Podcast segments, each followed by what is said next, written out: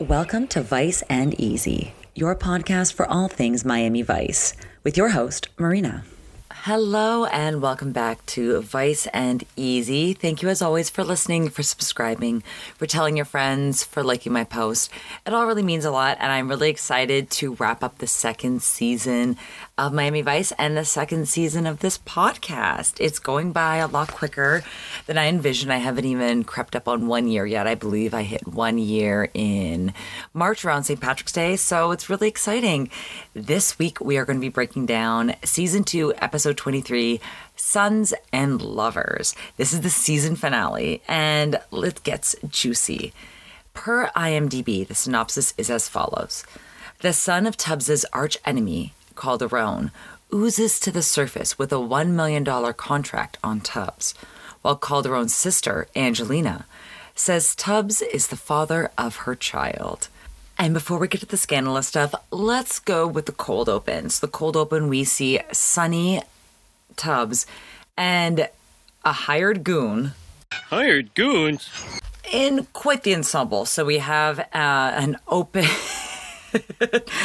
an open color block shirt with a gold chain and a curly mullet. Yeah, so we're setting up the cold open for something that's a lot more comical than it really is. And I do apologize. I ran out of my legal pads, which is what I usually write on, so I have a lot more space to work with before I have to flip. So you will hear a lot of paper flipping in this episode. I'll try to edit it out, but it might be a little difficult. And I'm trying to tell if this apartment that they're meeting at is under construction because it kind of looks I wrote wallpaper question mark, but it could also be what was it called when you would sponge paint the walls because uh, it's not really all one color. It's white. Then you got some like black patterns on there, might be gray. And then you have a blue kitchen island in the middle. It is a whole mix of things. They're going to make a deal. We see a guy counting the money with an open briefcase. And within the gift that I took of the guy counting his money with the open briefcase full of cash, we see Switek doing surveillance across the street. So luckily we know that Crockett and Tubbs are protected. However, this is a ripoff. The guy who's counting the money orders our favorite hired goon to strip Crockett and Tubbs of their wires, meaning that there's no more communication with their surveillance once they get out of sight, that's when Switek realizes that things are going awry, that it's a ripoff, and luckily they're able to get the backup to come. But while this is happening, Crockett and Tubbs are basically being held at gunpoint by the guys that are going to rip them off. Furthermore, these guys know that they're cops, so they really do not care. And while this is all going on, they rig the door. They wire the door with grenades so if anybody tries to come in, we'll blow it up. So this is quite a perilous scene that Crockett and Tubbs are in. While Crockett and Tubbs are sitting down with their hands up, held at gunpoint, before backup is able to come to the room, a guy with a shotgun pointing at them. Crockett notices a little laser beam going across his chest. He gets shot, and to me, that was just like a really nice way to showcase not only their friendship but how they work together and how in sync they are with each other and how they really have each other's backs. Speaking of having each other's backs, once Switek comes upstairs, we have the obligatory self-deprecating joke about him not being in shape. And then when Crockett thanks him for whoever on the team who had the laser, things get a little murky. What's really going on? Yeah, well, you can tell whoever has that laser. He's got a big one coming from us. Anything he wants. What are you talking about? Whoever took out our friend Mendez here practically had this shotgun up our noses before I saw that laser light on the wall. We didn't have a laser. We didn't even get a shot off. And if that spooky Jan Hammer score wasn't enough, something interesting is going on. Who would be watching so closely, armed, ready to go, with a laser attached to their gun, so probably an assassin, who is working to help Crockett and Tubbs that they don't know about. This is very interesting. So after the intro, we're back at the precinct. Castillo's getting the rundown from Crockett, Tubbs, Switek, all that. Unfortunately, Castillo does blame all of this on sloppy backup, whereas Crockett really tries to have their back. And unfortunately, it's not really changing things. Castillo, surprise, surprise, is not really having a good day. And then Crockett kind of explains why to Tubbs in this next scene. Almost like one of his best cops this morning. Yeah, not to mention you. this is a very witty episode. There are lots of like really good one liners and zingers throughout the entire episode. So they do have the lead. Remember that Mendez is in the hospital, and then the snitch who helped them set up this deal that turned out to be a ripoff. Gina has just spotted his car. So Crockett and Tubbs are over to go pay him a visit. And boy, oh boy, are they pissed off and they are looking for answers. And they get some surprising information in this next clip. I, well, after I set up your gig, I got, I got hip to this bounty. And then I told Mendez what you guys were about. The next thing the dude shows up in a limo, I don't know. Oh, oh, hold, hold it. What are you talking bounty? But you don't know? Yeah, man, word's on the street. One million dollars if you can deliver Ricardo Tubbs alive. Delivered to who? Someone named Calderone. Calderone! Liar! Was killed a year ago. Oh man, that's the name, I swear it! Interesting, interesting, interesting. Yeah, we watched Crockett shoot Calderone, and Calderone slowly and cinematically die right by the edge of his pool and plop his head into the pool as he he's dead dead so what's going on who has his bounty that's is he pretending to be calderone we shall see if you have listened to the beginning of the episode we already know the answer in the synopsis but i'm you know i'm just trying to keep this going for momentum's sake and it is funny so the whole kind of like funny part of the scene is that Crockett and Tubbs are roughhousing this guy and he's blindfolded. And Crockett mentions that they're eight stories up, blah, blah, blah, blah. And they kind of like dangle him out the window to get more information and they end up pushing him off, but it's only like not even a meter. Like it's very low to the ground. And Gina and Trudy, Gina actually looks amazing. She's wearing like a white knit dress with blue boots and blue belt and blue accessories, looking like a million bucks. Even though we don't really get a good shot of her outfit, I did really enjoy that. And I made a very big note on that. So this is really weird. They have no idea what's going on. When they're back at the precinct, Croc gets a call from the hospital about Mendez that, you know, he's waking up from surgery. They might be able to get a little bit more information. Tubbs, on the other hand, is not looking towards the future, but he's thinking about the past. And we are about to get a very, very cheesy montage scene. The song is, sorry, I have it written down. I know it's by Roger Daltrey. The song is After the Fire by Roger Daltrey. And you're going to hear a little bit of this next clip. Now, what I do recommend is that unfortunately I was not able to capture all of this on the gallery, which you can always find in the episode description and the episode notes under every episode, either on Spotify, Apple, YouTube, what have you. So remember the montage from Calderone's Return, part two, where they're making love, quote unquote, while the clouds are blowing by, and it's like this kind of oh my god, what's that word? It's not a fade in, fade out, like this overlay of them embracing and then the clouds. It's so cheesy and it's set to this song. After the fire, the fire still burns. The heart grows old, but never ever learns. The memory smolder. now so this whole montage is happening to this song and again roger daltrey has a great voice i just not prepared to hear it in a power ballad setting you know like that's not what i envisioned but you know like he can he's got power in that like i did feel that song and i cannot judge tubbs because i have a folder on my computer of x's and i kind of know i should get rid of it again these are like people from high school. Like, I am no spring chicken. And these are people that, again, like, didn't love me, that didn't treat me the way I deserve to be treated. Not bad, but, you know, just guys that didn't want to take me out or that never I never really like had a communication with that I never really hung out with. It was always games. It was always like or I would kind of quasi stalk them. I would be able to find out where they could go based on like what event they had agreed to go to on Facebook and then miraculously show up at the same time, you know, with a full face of makeup. And I always tell you guys to go where you're wanted. So I don't know why I keep this. I don't know if it's a nostalgia thing. And I don't really creep on my exes anymore. I accidentally wasn't even an ex, but it was this guy I dated, and I was trying to see what his girlfriend looks like. And this is me being very snobby because ever since we had our thing, I kind of have kept tabs on the women he's dated just to not to be judgy, but just as like a comparison, you know, looks wise, body wise. Uh, I sound so egotistical right now. And then, like, this is also why I don't post photos of me on the internet because I would be like, you're such like a troll. But, you know, I just like to see what comes next, you know? And so I was trying to actually creep on the girl he dated, but I accidentally ended up double tapping the photo and liking it. I was like, oh.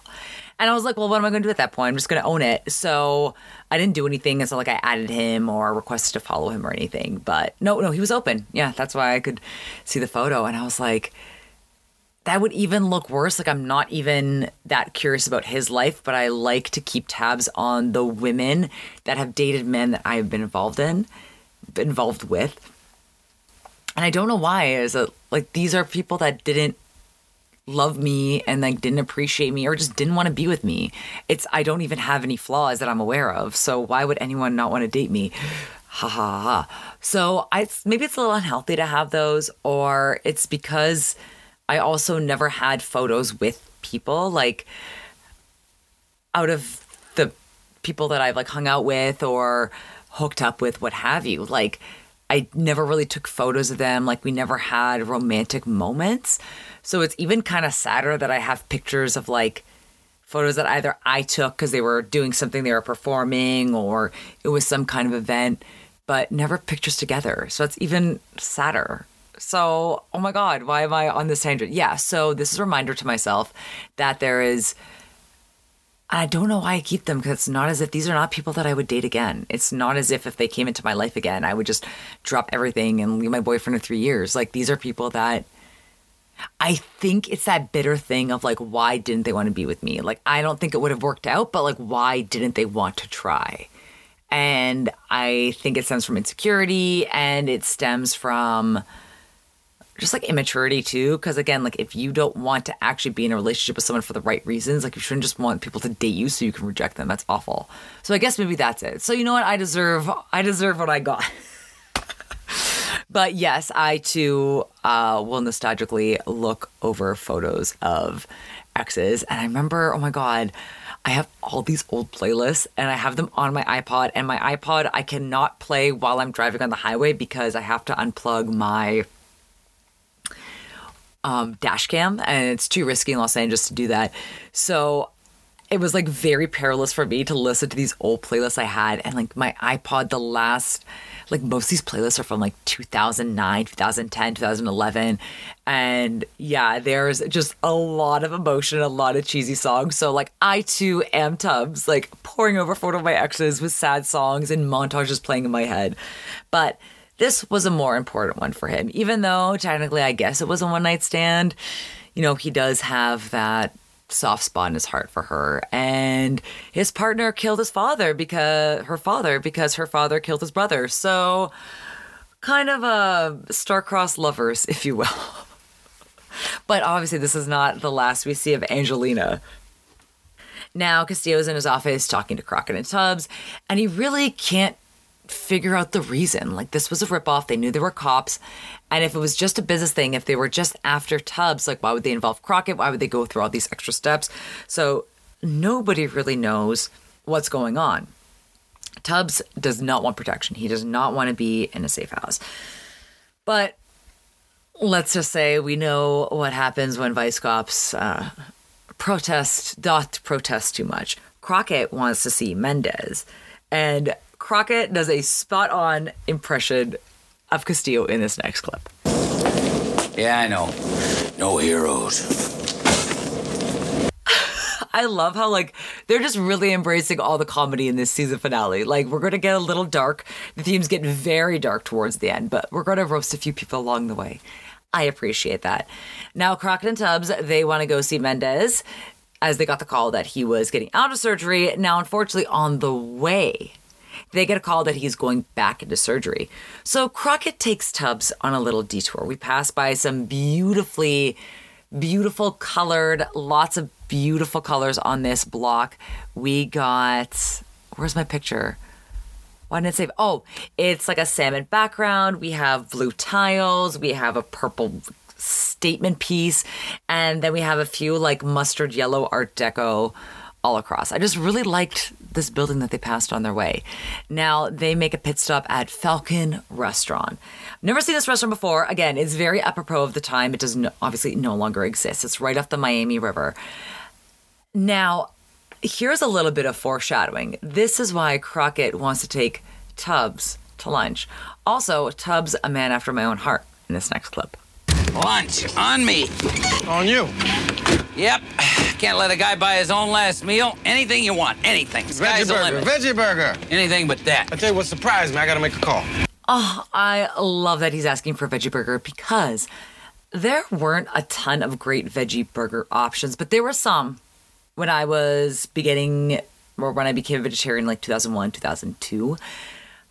And McDonald's had a veggie burger for a hot second there. And we had like the store bought veggie burgers, but like a little restaurant like this having a veggie burger in 1986 would be very avant garde. So, for Tubbs' sake, I hope that they did have one. So as he's making his call from Crockett's car phone, he notices something a little amiss. He notices a red laser bouncing off of his face.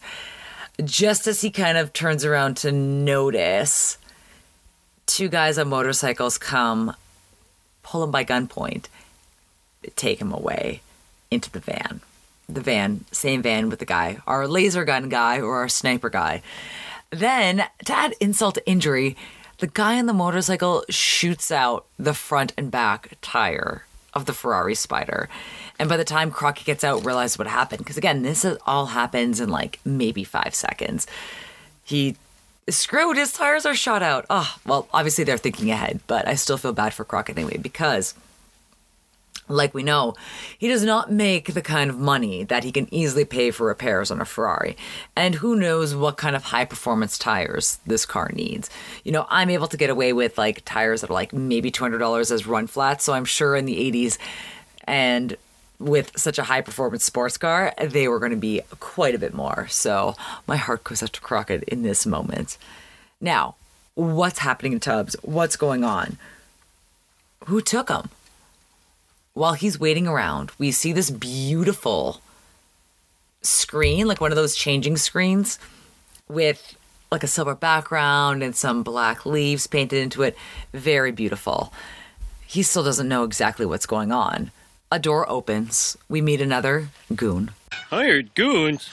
who says nothing, opens the door, and who else but should walk in that door but Angelina in a white power suit, some actually very pretty silver dangly chain link earrings. Not chain link, but like very fine chains, kind of up in a loop. Her hair is grown out. I actually think she looks prettier with the ultra short hair that we first saw her at. I think she's very pretty, but I this kind of bouffant Sharon Osbourne hair is just not doing anything for those beautiful, delicate features. She wants to show Tubbs something. What could it be? We walk through this house again, very 80s. I was trying to see the house as it stands now. I believe it's 2000 West 67th Street. I might be getting that wrong. Um, and it's like all the Google Maps, it's all hidden way in the back with tons of shrubbery. So, to be fair, this was a good idea to lay low while you're in town because she has something to show to Tubbs. What could it be? Our son. Okay, I will say this is very, very cute because the baby is so chunky and he has like a little bit of curly hair. Like, he does have bear a strong resemblance to Tom's. Like, I definitely see that this man could definitely be this baby's father.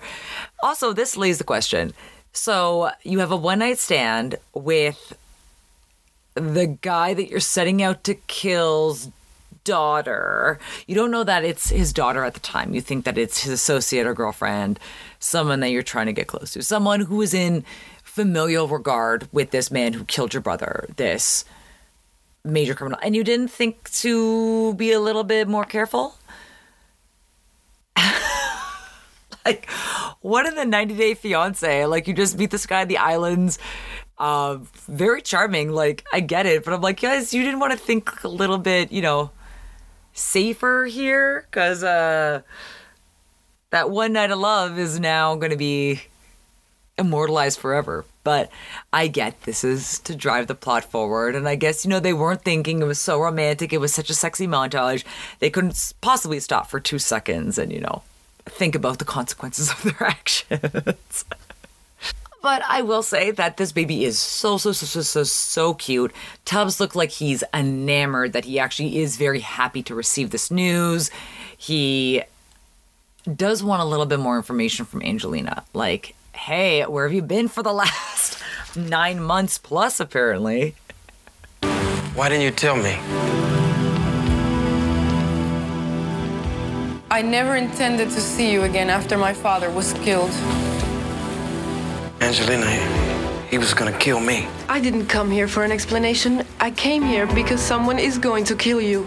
And whatever you are, you're the father of my child, and I've had enough bloodshed in my life. Who's gonna kill me?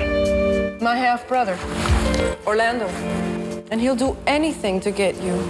Ah, okay. So, who is his half brother? Turns out she and him were raised separately. His name is Orlando, and they've only ever met once in their respective lifetimes when they met together and Calderone gave them matching pendants gold chain pendants, gold chain necklaces with a dolphin charm to mark them as his children. And there was one photo of them together, and they look to be maybe 9 and 14. Like they're young, young. So who knows what this guy could look like today? Oh, never mind. Question answered. It's John Leguizamo. And I looked this up because I was like, he is young, young. He's, I think he's about like 25, 26 when they were filming this. But he's just so baby faced. And this is one of his first roles. Like, because obviously, like, we know him from like depending on the uh depending on the generation romeo and juliet ice age to wong foo thanks for everything love julie newmar and just to see him so baby faced and his voice like he doesn't have that kind of like goofy shtick because in this role he's more serious, but he's just so cute. I just can't get over it. Also, he looks nothing like Calderone. I guess maybe the curly hair. That's about it. So, whoever the mother of Calderone's children are, the mothers, definitely the genes are strong with those ones because I don't really see a lot of resemblance to Calderone. But I digress. And just because Orlando is incredibly cute and baby faced to me doesn't mean that he's not a dangerous individual because we see him with some hired goons on his way to meet up with two other gentlemen who are quite one of them is very well dressed. One of them has to be i want to say jade or navy. It's another scene so i'm going to kick myself. It's the exact same outfit. It's like a mock turtleneck with a white suit over it and he actually looks very dapper. But they're meeting up with orlando. They want to make a deal and they want to be the ones to collect this bounty on Tubbs. This is all the while while Calderone is hired goons. Calderone Jr., sorry, Orlando, I should be saying Orlando to make this more specific. There's a bloodied guy, maybe chained to the back of his car, maybe he was kept in the trunk and he was chained and he was thrown onto the road. Not looking too hot. And basically, as they're ending this meeting, Calderone kind of uses his goon shooting this guy as a warning that, you know, this guy tried his best. So you better watch out and you better do your best. Now, those two gentlemen, like I just mentioned, quite dapper looking. They don't look like, you know, they're on the underbelly of society. They become a little bit more integral to the story in a couple scenes, but let's get back to Angelina and Tubbs in bed, massaging each other just like nothing ever happened. And this is where I was like, oh my God, girl. I actually wrote 90 Day Fiance. He asked what the baby's name is. She says Ricardo. I'm like, girl, you named the kid after a guy you had a one night stand with who was instrumental in the death of your father. Again, who was a criminal who had it coming, but whatever. Instrumental in the death of your father, who you never planned to see again. You named him Ricardo. You could have named him anything else. Oh my god, it was just so funny. It is exactly 90 Day Fiance because this happens. Maybe the baby isn't named exactly after the father, but there was this one where this like 25 year old girl went on vacation, and I believe it was like her first sexual experience.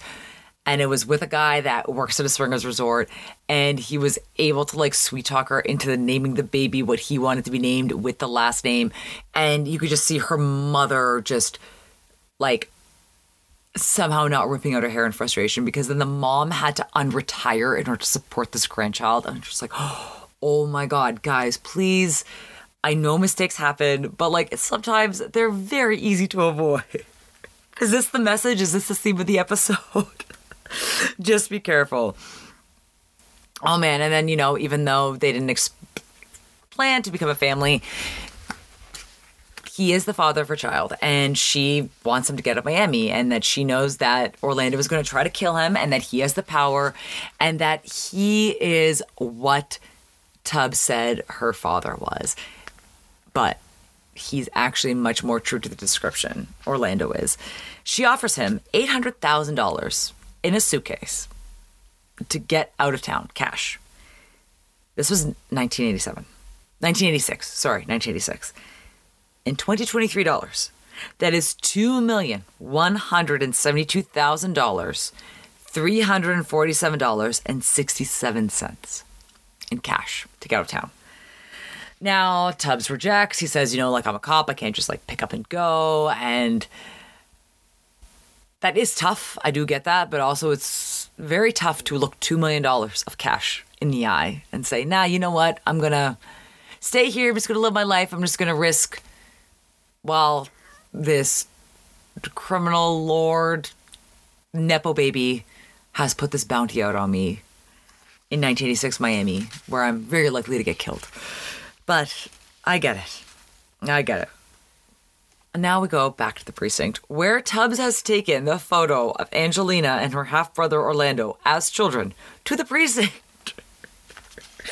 I was like, this is what he looks like. And I get it. It's better to show them something than nothing at all. I'm just like. there was that Nathan for You episode where this guy did a horrible renderings of, you know, when there was like a missing child, like this is what they might look like now in like 10, 20 years. I forget what it's called, but like the aging software. And this guy was so horrible at it. It was just like horrible Photoshop. It's exactly what I thought. Like, hey, I'm looking. Have you seen this boy? Like in Terminator 2, but it's like. Have you seen this criminal kingpin? Oh my god. Oh my god. Sorry. Ah, Tubbs also asked Castillo for a little bit of leniency, so it turns out that the gentleman who killed, who shot Mendez, sorry, did not kill, who shot Mendez with the laser attached to the gun, or the sniper, he's asking for leniency because that is actually Angelina's bodyguard. So, all in all, Angelina was the one protecting Tubbs from getting killed, so she could actually work with him and get him and let him know about his child and that she wants him to leave town. So, it's all part of a bigger plan. Castillo once again brings up the safe house. Again, Tubbs is a little bit hesitant on it. And this is where Crockett brings Tubbs to another room to talk in this next clip. Rico, this may be none of my business. And if I'm out of line, just say so. But uh, are you sure this kid is yours? Oh, I love it. Crockett is a chismosa just like me, because that's exactly what I would do. I mean, we don't even know for sure if this half brother of hers really exists. And the lady's got every reason in the world to play with your head. I don't think it didn't cross my mind. But yeah, I got a son. And just then, Zito opens the door to let Tubbs know that the DEA is on line three. Keep that in mind. Not before Crockett can get one little final dig in. I wasn't really suspicious, except when you told me that the kid was good looking. So Tubbs goes to take that call with the DEA. And this is such a funny response when we know that they banged. According to our Caribbean Bureau, Calderone's sister's also on her way to Miami. Yeah, well, I've already made contact. That was quick. That was quick. Uh, yeah, I've already made contact. Yeah, we know you've made contact. First time you did, you got, you got a son. So I hope you're a little bit more careful this time. So he's quite forthcoming. He does want to get in touch with the DEA. He gives them the address to this safe house that Angelina's been staying at. And while Crockett and Tubbs go to drop Tubbs off, again, Tubbs kind of protesting, he doesn't want to go. And Crockett says, you know, enjoy it, kind of think of it as vacation, learn how to change diapers and all that. They pull up to Angelina's house and they see the two DEA agents and they see a ton of cops. Turns out the house has already been hit. Tubbs races into the house. Everything's gone. People are killed. The crib is turned, tipped over, and his son is gone. And it's sad because you can see like one of the little toys on the floor, and you can just tell Tubbs looks forlorn. The son he just met has now been kidnapped. Now, after that, they're back at OCB. Tubbs is pacing back and forth in the room, really nervous, really forlorn, really devastated, naturally. Azito's trying to comfort him, letting him know that he's setting up a trace so that when he gets the call, and then the telephone is ominously placed in the middle of the table, and there's a great shot so that when Orlando calls, that he'll be able to be able to trace it.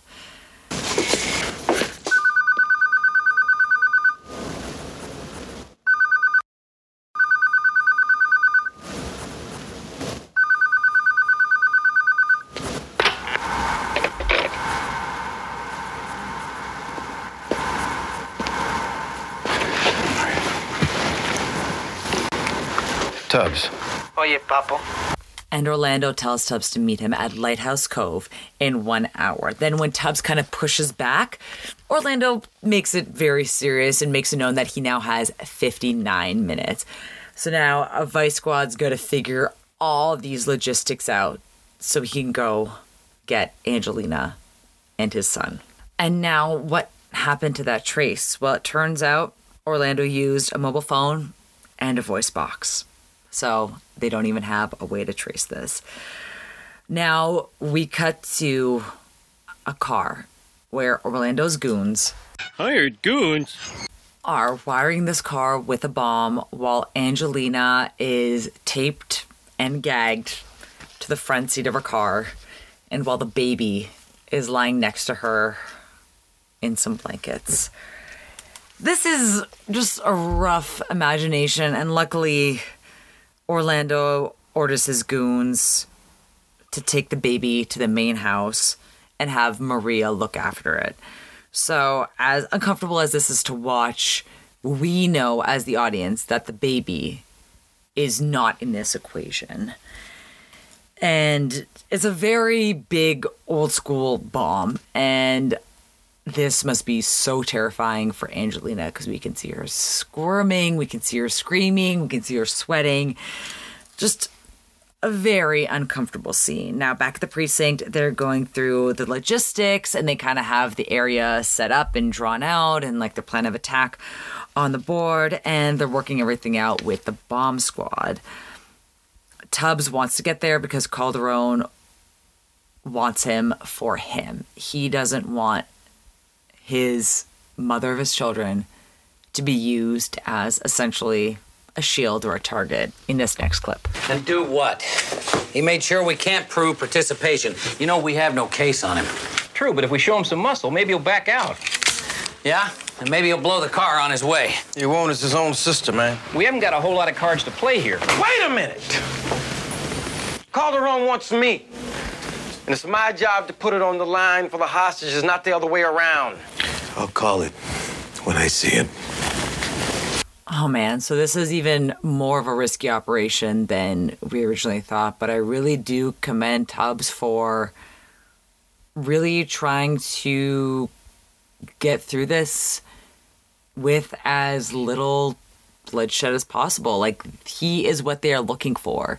So therefore he wants to do it not himself. I'm trying to think of the right way to say this. He wants to be front and center and get down to business with whatever business Calderone believes that he has with Tubbs. And now we're actually getting to Lighthouse Cove and we're planning logistics with the Vice Squad. Again, it's not just Vice, we have SWAT, we have the Bomb Squad, and then we have a guest star in this next clip.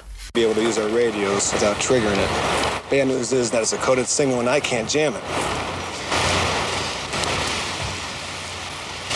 Excuse me, Lieutenant.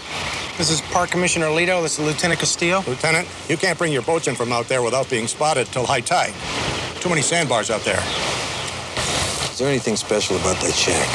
Uh, no, it's just leftover from some guys who wanted to put up a hotel. We don't go for commercializing public land, and we beat them in court. Guess I should have uh, gotten rid of the shack, too. Thank you. Swai, take your shooters. Deploy along the shoreline. Hey, if you need some help, I'm pretty good with a gun, too. That's all right, Commissioner. We got that. Come on, right this way. Ah, so who is Commissioner Lido? Well, it turns out that Lido is the birth name of Lee. I cannot pronounce his last name, but I'm going to try one more time. I've asked four different times how to pronounce it. Lee Iacocca.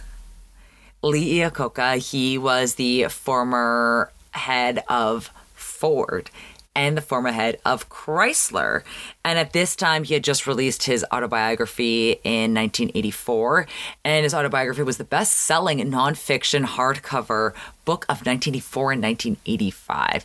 Now, his story is actually incredibly interesting. It's not really Vice T worthy, but I'll give you a little bit more at the end. But uh, this is funny that this is his little guest star as a commissioner who uh, really wants to help out the team, and he learned his lines. You could tell he did. So I'll give him credit for that. And for some reason, I thought it was very important for me to let you know that the Shack radio is broadcasting at 87 megahertz. I don't know why I have that written down, but I thought that was important to share with you. now, the bomb squad says that they can't cover Tubbs wherever he'll meet with Orlando. And so a little bit of back and forth. And then Crockett, being his partner, offers to cover. And we don't really know what that entails. We see Tubbs pull up in his Coupe de Ville, get out of the car, and look at Angelina as she's tied up, as she's gagged, as she's screaming, as she's squirming in this car that is wired to blow. And it is a, a lot, there are a lot of explosives in this car. She's screaming and crying and the blanket in the car remember was repositioned to look like there was a baby next to her even though ricardo jr or just ricardo for all intents and purposes is safe and sound in the main house like orlando said tubbs doesn't know that angelina can't verbalize that to him oh man so while angelina's crying orlando radios in When you get to the shack, Now! Bring it now. Just do what you gotta do.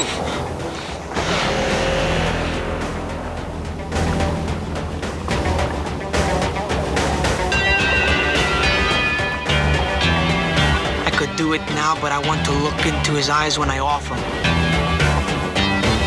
sorry, when he says it, he's referring to the transmitter. That was the whole thing, is that Tubbs wanted to get the transmitter and have it on him, use it as leverage, and use it hopefully as a way to save Angelina. One thing I forgot to note is that Orlando ripped off the pendant that Angelina was wearing as he was leaving her in the wired car. And now I want to play this clip just because I really do think it's important for the story. However, it is a little bit triggering, so maybe just like skip over 20 seconds. Angelina is trying to get Tubbs' attention as he walks away and let her know that Orlando plans on killing her anyways in this next clip.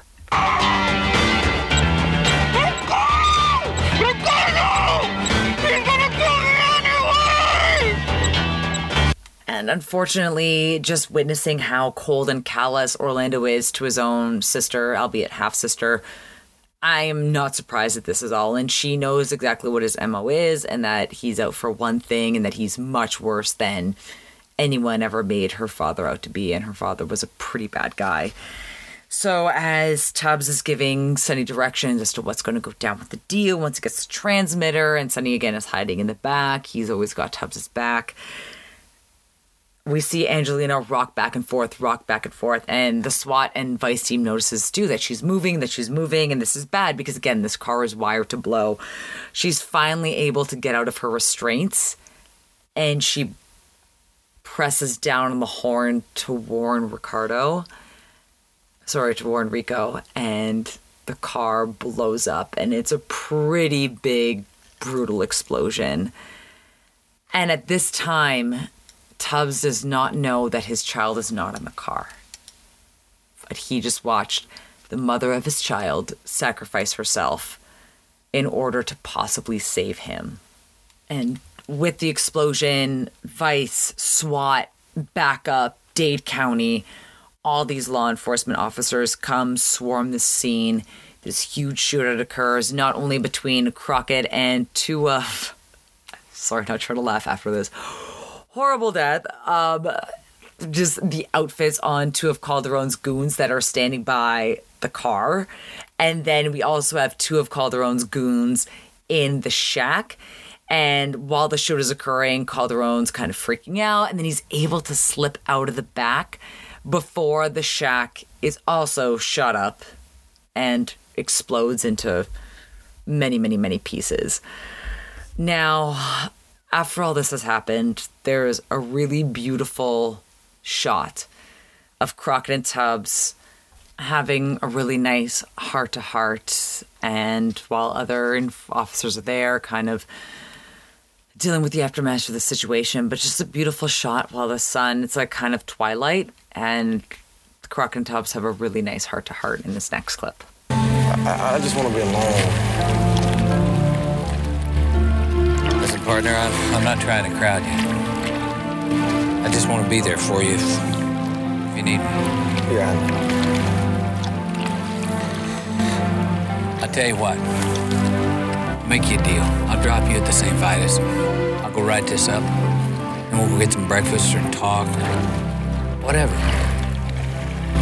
Oh, that's really sweet. And I really love this kind of just calls back to the pilot and to Calderone's Return part one and two, where it just really cements their friendship. And I just love the way that Crockett calls him partner and he means it. Like you can really tell, like they're not just partners, they're friends. And offering to let him stay at the St. Vitus while Crockett does all the paperwork. So next scene we see Crockett looking very handsome, I may add, in the precinct going over just some paperwork. He's in beautiful crisp white blazer, baby blue shirt, looking like a million bucks, I will say. Where this other officer, I'm totally blanking on where he's from. I want to say bomb squad, maybe SWAT, stops by and he has papers of Calderone for the investigation, for the file. And then he also mentions that Tubbs's file from the DEA, part of that is in there too. That's kind of suspicious, and we see that it's a little bit burnt. Interesting. So Calderone had a DEA file on Tubbs. You can see things start to spin to motion for Crockett. But I'm sure Internal Affairs can wait and read that tomorrow. What DEA file? On Tubbs, right there at the top of the bag. Oh, and listen, tell him how sorry I am. Yeah, thanks.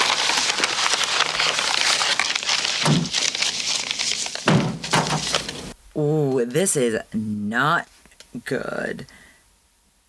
Crockett goes to pay the DA visit.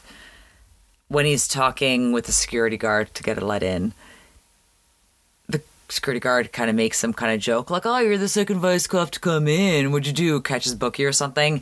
And then everything starts to click for Crockett. He has seen this before. I will say, I did catch a great shot of Crockett showing off his badge, but you see the watch, you see the Wayfarers looking possibly styled, looking like a million bucks. This is one of the best photos of Crockett. This is just when he looks so impossibly cool. So unfortunately, Crockett knows that other vice cop is that already tried to pay the DEA a visit. They go back, or Crockett, I should say. Crockett goes back to Falcon Restaurant. Tubbs is waiting there. Crockett hops in the Coupe de Ville, have another conversation with Tubbs, and let him know that he's there for him and that he knows what's going on in this next clip. I know about Harrison. I read the files too. Harrison gave up my family, man. And he'll pay. But not like this, buddy. I don't want to hear it. Right? Like we feel it. Like these are the emotions that we met Tubbs with in the pilot. And then the next scene, I do not know who gave this direction. This is how he tries to get Harrison's attention. Harrison! I want to talk to you! He like catcalls him. I was like. I've been talked to like this. I've had guys yell out of cars like this for me. It's not. I don't know. Like you're you're law enforcement agents. I think you should be able to be a little bit more stealth in how you deal with the DEA setting you up and setting your family up than just like hollering at him in a parking lot. so naturally, this big shoot occurs. Tubbs is pissed, pissed, pissed. He does shoot him while he's while Harrison's driving off. We get a shot of the car with the dead Harrison sink into the Miami River. Crockett comes to comfort Tubbs. Crockett also super slyly just pulls his badge out of his pocket, shows it to whoever is obviously coming to check out the situation, and gets them to leave Tubbs alone, which I think A plus friend move right over there. Oh man. And he says it's over, you know, like is it? Is it over? You know, like we just had to deal with corrupt. I believe he was also DA in payback. Like, please stop trusting the FBI and these big government agencies in this series because actually, the FBI, the FBI, they kind of say is like more dumb rather than malicious. Whereas it seems like the DEA, like that's where Scotty Wheeler was at as well. The DEA is incredibly dirty and corrupt in this series. So please stop trusting these officials. Crockett and Tubbs, that's all I'm asking for the next three seasons that I'll be recapping is I don't want to see this repeated again. Ah, but who am I kidding? This is Miami Vice. Now, this is a super downer of a scene. We see Tubbs sitting despondent at a desk in OCB with his hand over one of his son's toys, looking at a picture of Angelina with another little toy in his other hand, just kind of like gently stroking the toy. The camera pans up and he's wearing sunglasses inside, possibly to hide his crying, his puffy eyes. And then it actually cuts to the funeral scene. And even though I know this is a fictional show and I know in my, as the audience, that the baby was not in the car, seeing that tiny little coffin really got to me. Like, that is so depressing that these are even made. And I can't imagine what he's going through. Again, having lost his brother and now having lost the mother of his child and his child after knowing them for what, like two days? Like, this is so brutal. Every time Tubbs has a chance at a happy family, it gets taken away by Calderone like someone in this family. And it's just so hard to watch. And there is a really great shot of Tubbs with Crockett standing behind him and Castillo standing behind him as well, keeping an eye out. A delivery van pulls up during the procession, delivers a big bouquet. I don't want to say it's a bouquet, but a big arrangement of flowers with a note. While this song by Phil Collins is playing in the background.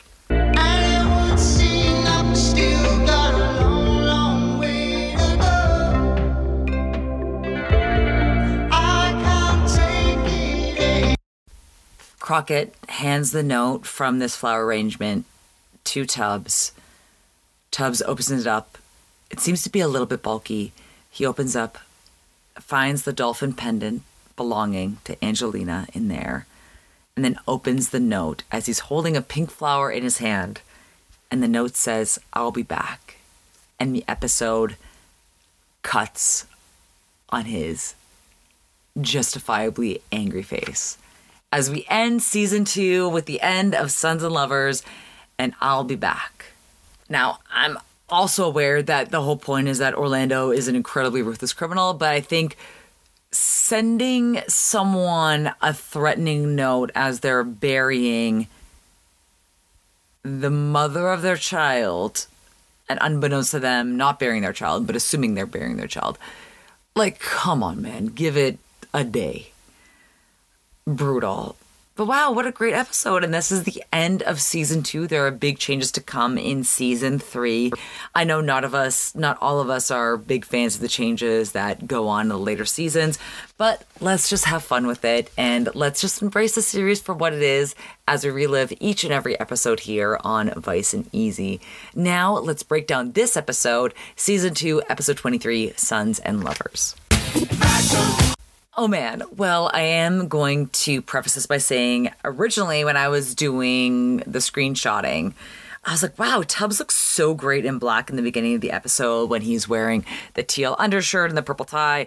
And then just seeing him in black at the funeral mourning his family that he never even got a chance to properly reunite with was a little sad. So I am going to give the best dressed male to Crockett in that kind of periwinkle blue that looks so good on him with those coral pants and the white blazer.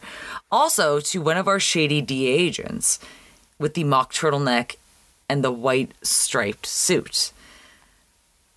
Best dressed woman. Naturally, I'm going to give it to Gina, even though we can't really appreciate her outfit.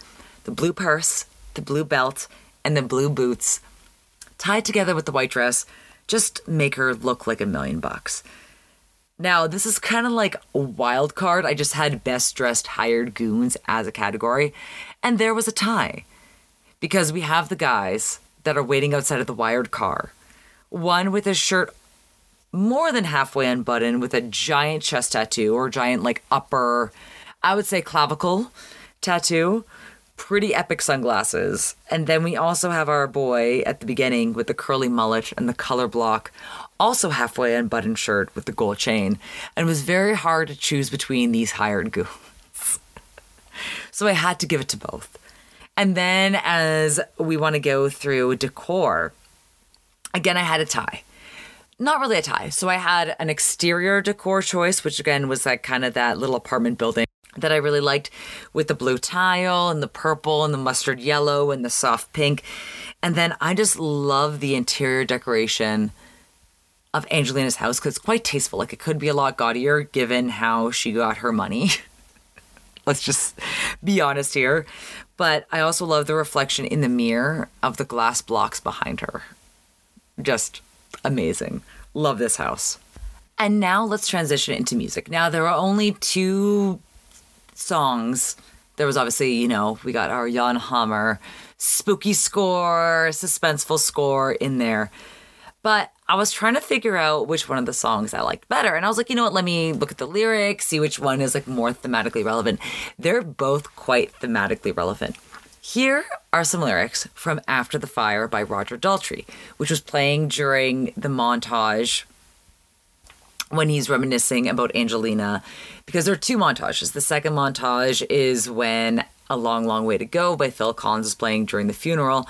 And then it's a lot of the same scenes, but it kind of looks like it has a Vaseline lens over it. You can see the cover art for this episode is kind of that like Vaseline lens. So here are some lyrics from After the Fire. I saw Matt Dillon in black and white, there ain't no color in memories. He rode his brother's Harley across the TV while I was laughing at Dom DeLuise. Now I'm cycling all my videotapes. I'm crying and I'm joking. I've got to stop drinking.